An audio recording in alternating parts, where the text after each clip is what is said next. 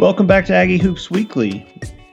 We were planning to start with a recap of the Aggies game against Troy, but a bit of breaking news came across our timelines this afternoon, and we felt that it was appropriate to start there. So, David, let's let's talk about the news that dropped today. Let's talk about it indeed. So, you said it yourself. We were going to open with Troy. We were going to talk Orlando and some Turkey Day hoops. But instead, news broke that TJ Starks has formally entered his name into the transfer portal. So, that's breaking news in the sense that it's going to get cold sometimes between, between now and spring break. I mean, we kind of saw this coming, but it is a formalization of some pretty shocking news, which Blake will touch on this in more detail. Brings our number of healthy scholarship players to seven maybe six, depending on who's feeling good on a given day, uh, which is going to be interesting as we approach a passage where we have three games in four days against varying levels of quality. Depending on how we do, we could play three quality teams over an extended four day weekend. So we have a lot to hit. Um, but yeah, as you said at the top, TJ Starks no longer with the program. Yeah, let's let's dive into that first. I don't think that either of us was shocked by this revelation. I think we both felt that this was a very real possibility. And as we discussed earlier, we felt like it was actually kind of a possibility when Buzz Williams was first announced. So we said that. I kind of want to give us a little bit of credit here. I know it doesn't make for great radio to just congratulate ourselves for saying certain things, but we had it pretty early. I felt like we were throwing the transfer word out there earlier than most in the offseason. And then, Blake, you specifically, you doubled down in our first episode saying, I really think this guy might be gone. So maybe we can change our slogan to Aggie Hoops Weekly, the place where you get probable news a week before it actually breaks. I don't know. We can workshop the you know the, yeah, the phrase. It's, it's, it's, in its yeah. infancy, but we had this one, and that is to say, it really wasn't a hard one to have. It was pretty clear. It was written all over his face in that exhibition game. Uh, the subsequent charge for marijuana possession, which he's disputing, by the way. We'll see how that shakes out. He didn't exactly take his punishment in that regard. He is fighting it tooth and nail in the legal system, so we'll see how that shakes out. But in any regard, we had an unhappy player who didn't appear to fit with the system, kind of found his way into some legal trouble.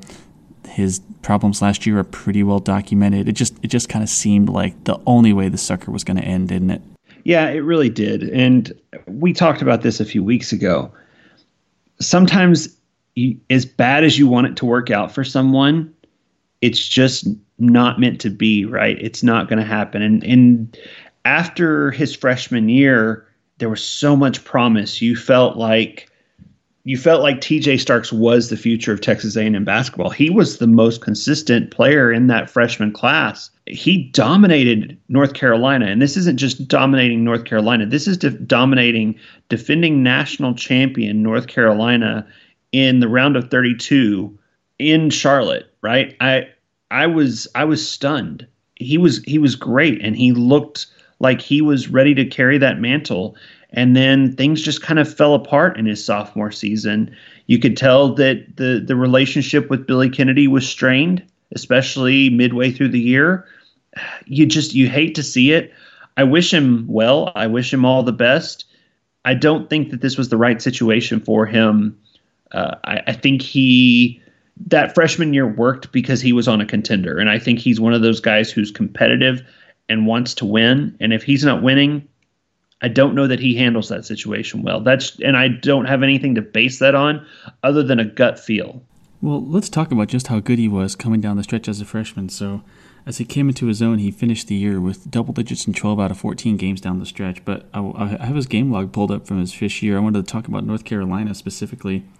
That's 21 points and five assists Uh, in a game with I don't know, like between six and eight NBA players on the floor, depending on, on when you pause the television. I mean, we're talking he was shining in an environment where there was talent for days, and he was still the best player on the floor by a somewhat healthy margin it's during certain parts of the game. So I think you said it. He belongs on a contender, and more specifically, he belongs on a team that's not going to ask him to carry the load as a playmaker.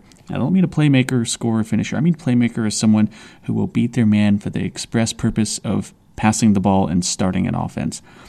The most frustrating part about his development last year was for a five to six game stretch in the middle of last season, he actually did turn it on. The light bulb flicked, and he was beating guys not just to take a contested runner, but he was beating guys. He's always had that quick first step, and then he was passing, and the team was doing better. I, I want to say that this this you know enlightenment of his coincided with uh, the win over Kansas State and some you know our mini turnaround you know two thirds of the way through the season but it was always apparent that he hated it. He did not like doing that. It was written all over his face at all times.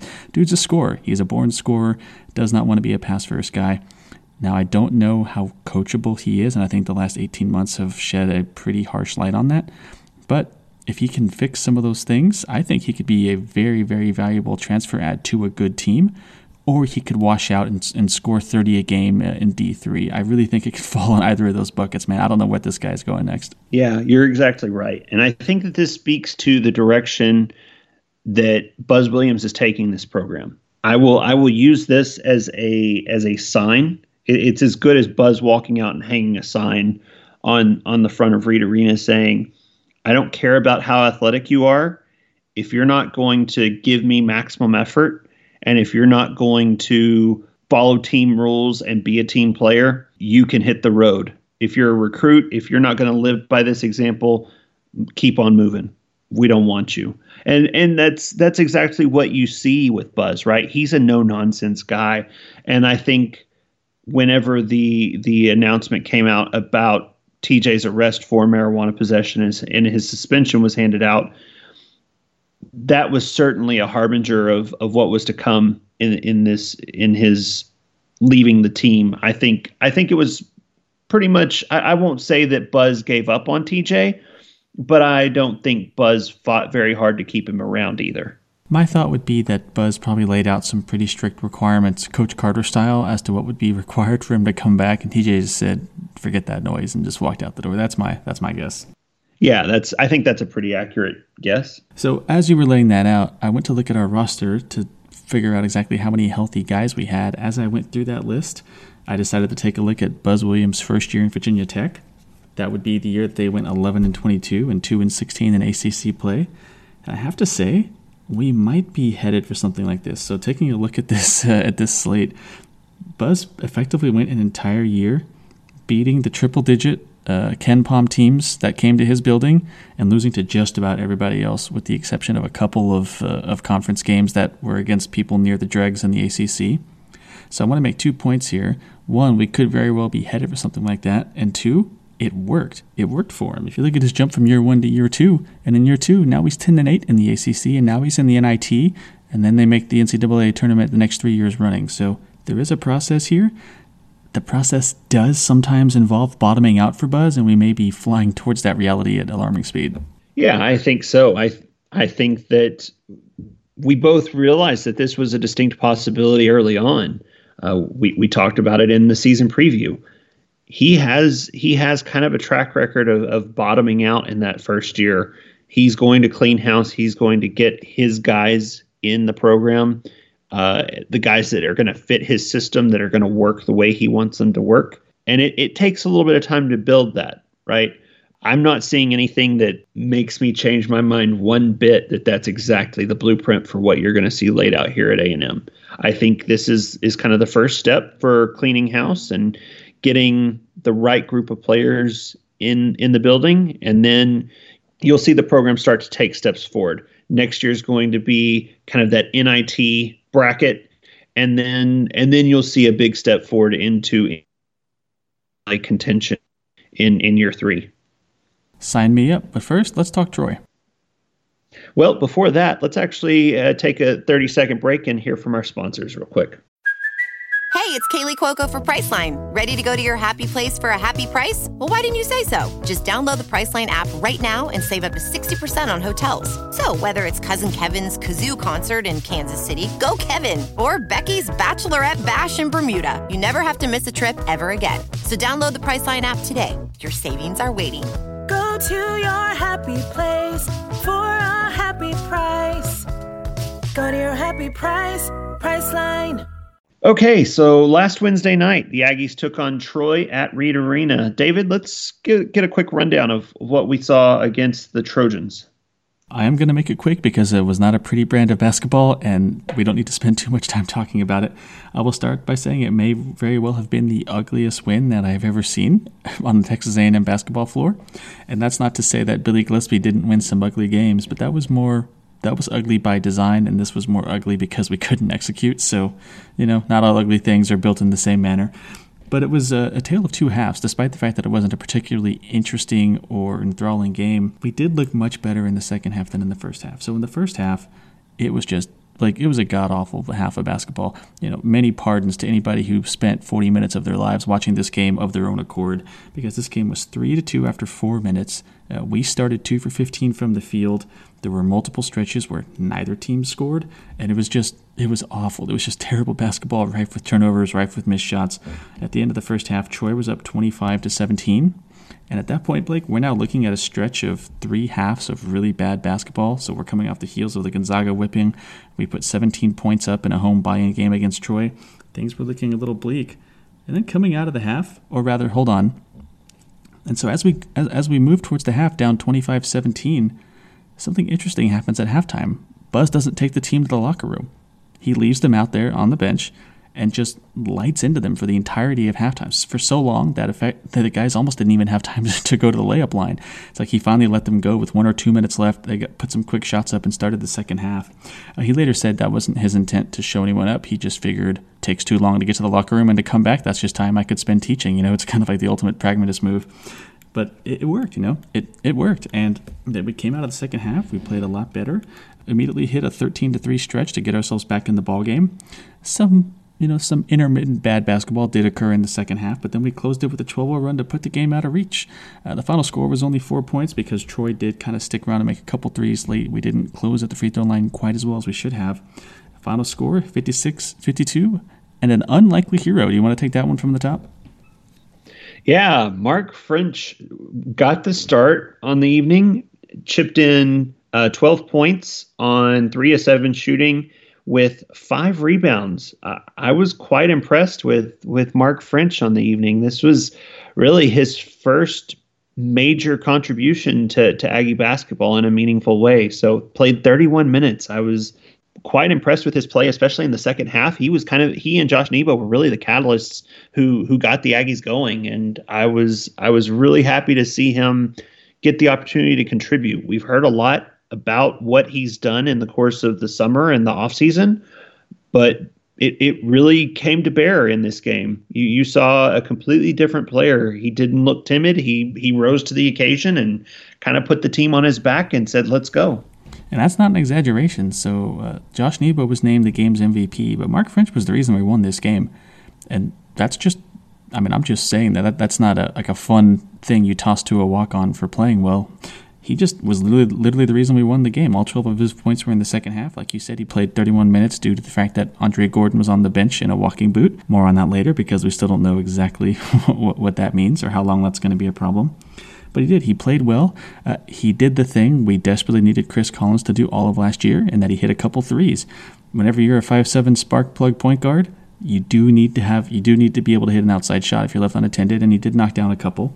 But no he played great. I was really happy for him and i think we're going to see more of him coming down the, the, next couple weeks. Yeah and you really you needed him in this one because savion Flagg continued his regression. Savion put up five points in 23 minutes and his five points came on three free throws and a breakaway dunk.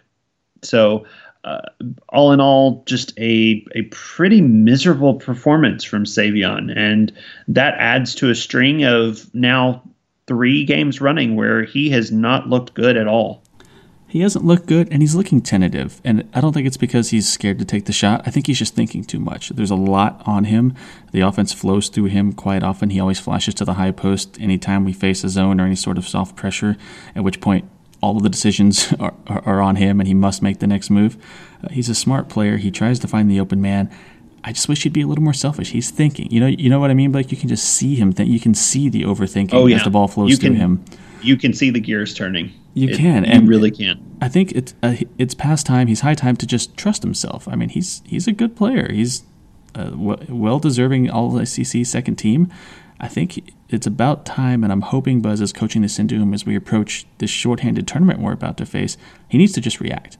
And I think more often than not, his reaction will be correct. Uh, but the version of him we have right now, I agree, just hasn't been good enough. No, it hasn't. Uh, JJ Chandler had a had a decent game, played 27 minutes, added 10 points.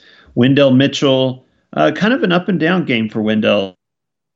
Chuck had eight points he was two of 13 from the floor, including one of nine from three. So uh, the Aggies on the evening shot five of 28 from behind the arc. So not good at all. That's a, for those keeping track at home, that's a lovely 17.9% from the, from behind the arc. And on the evening, they shot 32.1%. So uh, not a great shooting night for the Aggies. But then again, Troy had just about the same percentages. They were 32% from the field and 23% from three. So, and they were actually 33% from the line, whereas the Aggies were 74%. So, you know, really the free throw line is kind of what won this game for the Aggies in a way. It did, which, you know, if you had a nickel for every time you said that, you would have at least 10 cents over the last five years. And this that is just, exactly. that's like flat untrue for us. But I do want to note that this latest shooting performance dropped us to 22.7% from beyond the arc for the year, placing us a healthy 347 out of 353 D1 basketball teams. Which is you know, bad. It, I, I, think this is bad. It feels right. It's like a it's like a warm blanket made of like bricks. It's just it's where we belong. It's where we've been the past two years. Like I feel safe here, right? Like in the bottom like second percentile of all D1 basketball you know, but we find ourselves there again, uh, and, and, that's not that's not a huge surprise. But given the fact that the three point line moved back to 18 inches this year, maybe we should not shoot 28 threes in a game moving forward. That's just my personal opinion. Yeah, yeah, that's way too many threes for this team. If you're shooting, if you're shooting 23% on the season, you probably need to shoot a few, as few threes as possible. In all honesty, here's the here's the big you you alluded to this earlier. Andre Gordon did not play in this one. He was actually in a walking boot. That also adds to uh, Cashius McNeilly, who's been in a walking boot. And then early in the game, uh, Emanuel Miller came down and seemed to have injured his leg. Uh, he only played five minutes and had two points, and he looks like he's going to be out for a while, I do believe. So what does that leave us now? I'm trying to I'm trying to pick through the roster here. I guess uh, you know. Thank goodness uh, Nebo played 30 minutes, so he's looking healthy. So I guess that, would be Nebo, Mitchell, French, Chandler, Jackson, Flagg. That's the six, right? And then whatever you can get out of Yeezy and Aku you know, on the back end. Aku.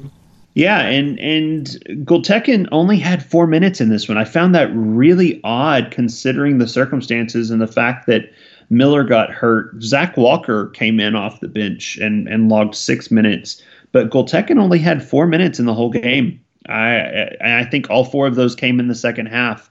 He didn't didn't really contribute anything of substance. So I don't know. It's it's an interesting it's an interesting thing. I think we felt good about the depth coming in, just from the standpoint that you had lots of warm bodies and you were going to distribute the minutes across this group of guys. Well, now you've got out hurt and TJ's left the program. So it's it's going to get really interesting really quick as far as how Buzz kind of manages this rotation. It is, and one quick one quick thought on the game, or one final thought on the game from my end before we move all the way forward to Orlando in the future in the rotation. Nebo was getting back to the basket passes, which is something we joked about leading up into this game that we weren't even trying to dump the ball down low. Buzz must have seen something in practice that indicated that that was a reliable way to get buckets in this game. And it worked. Nebo scored. He was efficient. What do you make of the fact that we appear to be dumping the ball into the post again?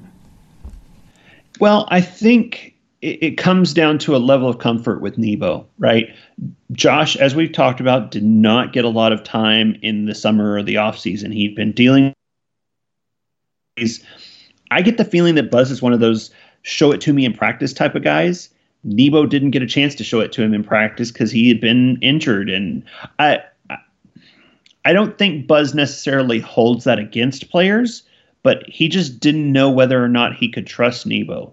Once he got Nebo into the game, and even even the the first game that that Nebo played in, he basically didn't play the entire first half even in the game against Monroe, which was Nebo's actual first game back, uh, he didn't play the entire first half, uh, and and Buzz really only brought him into the game in the second half when the Aggies were were down and were struggling, and at that point Nebo asserted his dominance and took over, and I think at that point Buzz kind of said, "Okay, I see what we've got here," and and that carried forward and has continued to carry forward. So I think Buzz is starting to realize what he has with Nebo. He's got a a guy who has a has a good motor. He he's a high energy guy. He's going to play good hard defense, and he'll he'll give you some solid looks on the inside on the offensive end. So I think I think he's trying to find offense any place he can get it at this point, especially when your team is shooting so poorly. You've got to go to where where you can hit buckets, and if you're going to get them on the inside, then let's go inside and and try to keep it competitive. I do like how adaptable Buzz is. There was a good quote he had about the practices leading up to the Troy game where he said he was literally running every play in practice that he'd ever thought of as a coach. And he was just trying everything to see what stuck. And he said he found a set where uh, putting Nebo on ball side and feeding him the ball and working some action away from him to give him, you know, relatively decent spacing it was getting buckets in practice, uh, so much so that they installed it really kind of on short notice ahead of the Troy game, and it was working. So it's nice to have somebody adaptable like that instead of, you know, under the prior regime, it was kind of like, this is the system, and if I have the players to fit it, great, and if I don't, well, this is the system. so it's it's nice it's nice to be away from that and, and towards towards a, a regime where the style molds the players rather than kind of forcing them uh, forcing them into the system. So I do want to look forward uh, towards Orlando now. Uh, before we do that, do you have any closing thoughts on Troy or anything else you wanted to hit? Nope. I think it was just an ugly 40 minutes of basketball, and I'm glad it's over. So then let's talk Orlando. And I want to, uh, at a high level, we play Harvard in the opener on Thursday. And then we play either the winner or loser of Maryland versus Temple on Friday. And then on Sunday, we'll get one of USC, Fairfield, Marquette, and Davidson. Uh, interesting note here: we are literally one spot ahead of Harvard in the uh, KenPom, the, the advanced analytics rankings. They have us at 95, Harvard at 96. Appears to be a coin flip game. How do you feel heading into this tournament, Blake? And then, more importantly, what are you looking for? How, uh, what, what do you expect to see? Yeah, I I'm I'm hoping to see a, a, good opener against Harvard. I think this is going to be a, a, good indicator for where A and M is. You've seen kind of a continuous progression of of quality of opponent over the last four games, eh, with the exception being Gonzaga. Right, Gonzaga is the outlier. They're they're the number eight team in the country. So you started off with a Northwestern State team that you know kind of kind of resides at the bottom of the list. Then you move up to a little bit stiffer competition with Monroe. Troy was another step forward to a, to a slightly better team and I think Harvard's going to be going to be the next evolution. So the the schedule gets progressively more difficult in that regard. Um, I, am curious to see. I think it's going to be an interesting benchmark for the Aggies to see can they can they handle a team that that is going to play pretty decent basketball. You know, Harvard Harvard kind of gets laughed at because of the Ivy League tag or whatever, but Tommy Amaker has built a nice little program there. Um, they're they're a lot of fun to watch. These guys play good, solid, fundamental basketball, and if you if you turn the ball over, they'll make you pay. So they're they're gonna shoot, they're gonna knock down shots, and they're they're gonna get open looks. So you better take care of the basketball. You better play solid defense, and you better find a way to score yourselves. Yeah, they do. They shoot 35% on the year from beyond the arc, which is good for I would call it upper quadrant of D1 basketball. But there's one thing I picked up on looking at the matchup uh, preview here they're actually, I would say, pretty good at offensive rebounding, especially for a one bid school. Uh, they're 63rd in all of D1 basketball in wow. offensive rebounding rate, and we are 336th in defensive rebounding rate. So when I saw that, I figured, hmm, let me go take a look at some of these guys.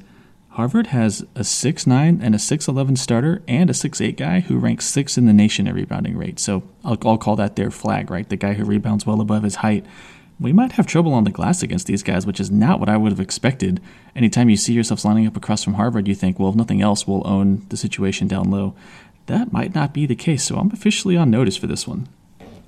Yeah, I think this could be a really stiff challenge. Uh, Nebo's going to have his hands full, and Aku's going to have to put in some solid minutes. I think I, I could see I could see him going one of two ways. Right, he'll either put in five minutes or he'll put in 15 minutes because it, it could go either way just depending on foul situation and things like that. Fortunately, Nebo has shown himself quite adept at avoiding foul trouble, but you never know. You never know when when the referees pick pick a night to start calling it inside, and and that that becomes a, a big question mark.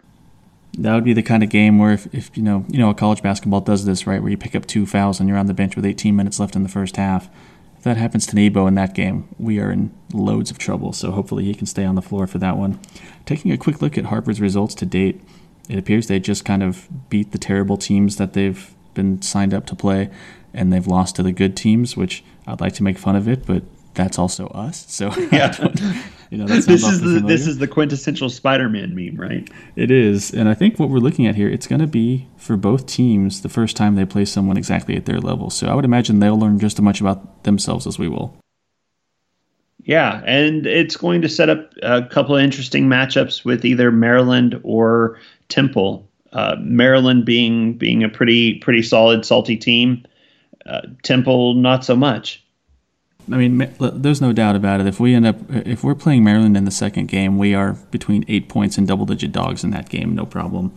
Um, that's just you know, Maryland is a complete solid team. They're just better than we are. So if, if if we do play them and if we lose, I wouldn't worry too much about that one if the, if things break in a slightly different way and we play Temple, I would expect a slightly better game in that one. Temple does have a nice win over USC, an away win over USC that they just grabbed a few nights ago. But they also were still, you know, that's kind of more our speed. So um, if we were to, let's say, lose to Harvard and then lose to Temple, that would be a problem, and I would not be feeling great about that. And that would lead us more towards the likes of uh, Fairfield or Davidson in Game Three. Whereas if we were to go one on one or two and zero, then we're looking at what would that be, Blake? Uh, USC or Davidson? I believe so. Yeah. So I'm I'm just gonna call my shot here. I'm happy if we just let's just get out of this tournament at one and two. Uh, uh, that's good enough for me. One and two. Let's see some progress. Let's hopefully not get blown out. Let's look okay at certain points. Give me something to grasp moving forward. I would take that. My fear is, you know, if we play Maryland or USC, you know, or just if things break bad, even against the teams we're, we're kind of a coin flip game against, a blowout in one of those games would have us looking uh, pretty dire as we approach December. Yeah, yeah. I think, in all honesty, as, as terrible as this sounds, record wise and building confidence with the team, I almost think a loss to Harvard bumping you into that losers bracket where you then have a little bit easier path for the next two games wouldn't be such a bad thing, right? To to pick up a win over Harvard would be great, but then you're walking into a firestorm against Maryland. You're you know you're picking up a loss there and and you're hoping for the best against what will probably be I would see or Davidson maybe or uh, yeah I don't know. I, and I don't know where Marquette sits this year. Oh yeah, Marquette. Sorry, yeah. Yeah, so I, I, think Marquette. You know, you could be looking at a matchup against Marquette or USC in, in the last game of that tournament, and I, you know, one and two isn't a bad look if you get to that. If you win the first game, if you go the other direction, if you lose the first game, I think you'd want to be at a two and one to feel good about the progress of where where you know how things went in Orlando. Yeah, I'll buy that. I'll amend my statement to match that. One and two if we win first, two and one if we lose first. And again, this year probably perhaps more so than most years. Well, this year more so than most years, the process is going to matter more than the result. In these in these games, particularly early in the system, potentially shorthanded, you know, really coming to play, playing hard, and playing for a full 40 minutes will be, you know, that will be, that'll be enough for me. Yeah, I, I think that that's really what you're looking for here is just that evolution, guys getting more comfortable. You want to see Savion kind of reemerge. I, am hoping that a week off for the team will get will get these guys right back in the in the right frame of mind. Hopefully, get some guys healthy. Maybe I, wouldn't be surprised if if we kind of hit that time frame where you see premiere for Cashius McNeilly. Maybe he's maybe he's on the floor, and that would be a much needed, much welcome boost to to field goal percentage. So uh, we'll see what happens. I, I think it's going to be interesting, but it's always fun to get get to watch a, a little bit of uh, hoops over over the Thanksgiving break. And getting McNeilly back, back would also add to our need of live humans who can play basketball. So that would be, would be a, yes, a win yes. from that angle as well. Uh, but no, I hear you, man. I'm I'm looking forward to to getting a break from uh, and then enjoying some hoops over the holidays. And y'all can expect to hear from us when those three games are done as we head into the latter part of the non-conference schedule. And with that, everybody have a great Thanksgiving, and we'll talk to you next week.